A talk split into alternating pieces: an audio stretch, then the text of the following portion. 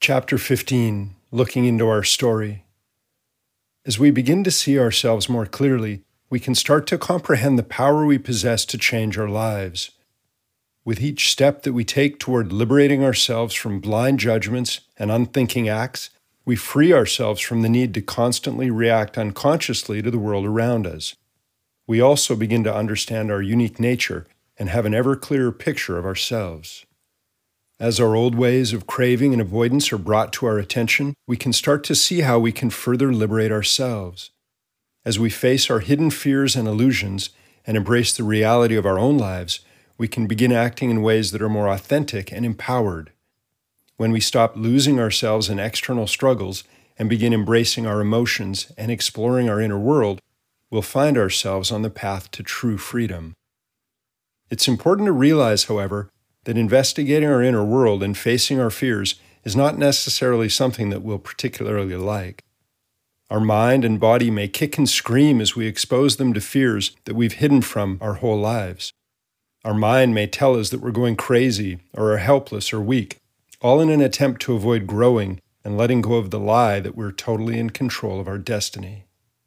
But if we listen very closely, beyond our quivering body and defiant mind, we'll hear our spirit saying, Come on, you can do it, urging us on to greater and greater depths of freedom. We all have the opportunity to be free, and to be free, we have to find the courage to face ourselves. We have to find the patience and determination to embrace whatever we discover with compassion and truth. By exposing our inner world to the light of our awareness, freedom and fulfillment can be found. We seem to constantly be looking outside of ourselves for answers, however. Be it a spiritual search or one solely for pleasure, we often tend to think that someone or something out there will solve our problems and make us feel better. We'd like to believe that just one more self help book, or one more sermon, or one more relationship will make us feel better, or one more donut or beer. Of course, it is prudent to look for support from those who can help us to see our own truths to help us unearth our own gold, so to speak. But remember, no one can do this inner work for us. No one can mend our soul, as it were. To realize our true potential, we must open up to all of the answers and possibilities that are already within us. The path to true happiness can be found by discovering, accepting, and learning from our inner world. Seek people who can help you do this, those individuals who can objectively help you to see the truth can be very important to you on your journey. But know that you already have all of the answers inside of you and that life is designed to bring them into your view in every moment. This is why yoga and meditation can be so helpful.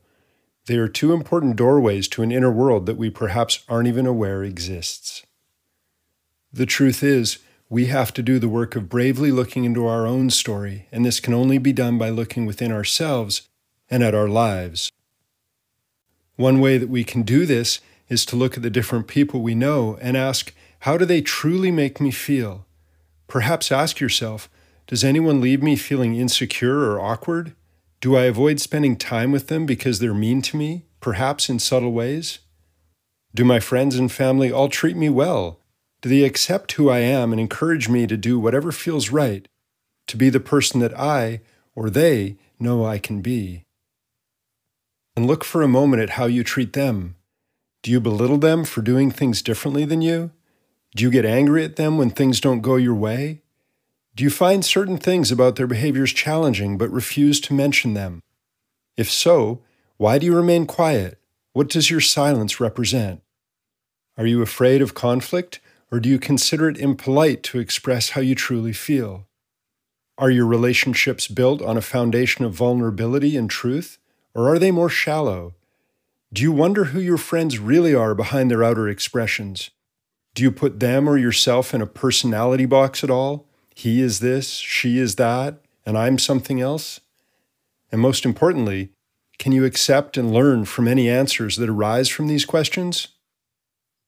As we begin looking into the reality of our own lives, we should do our best to stay focused on our own actions and the ways in which we treat those around us. Rather than attempting to control them, we should remain committed to change, to changing ourselves according to the truths that we discover within us. As we become more aware of our inner world and our interactions with others, we can begin to see how all of our relationships can help us further liberate ourselves from our unconscious patterns and help us live in more peaceful and authentic ways. We can also begin to realize how our lives can be like a petri dish in a giant laboratory, and how we can become important scientists on a mission to find a cure for the most dangerous disease of all time ignorance.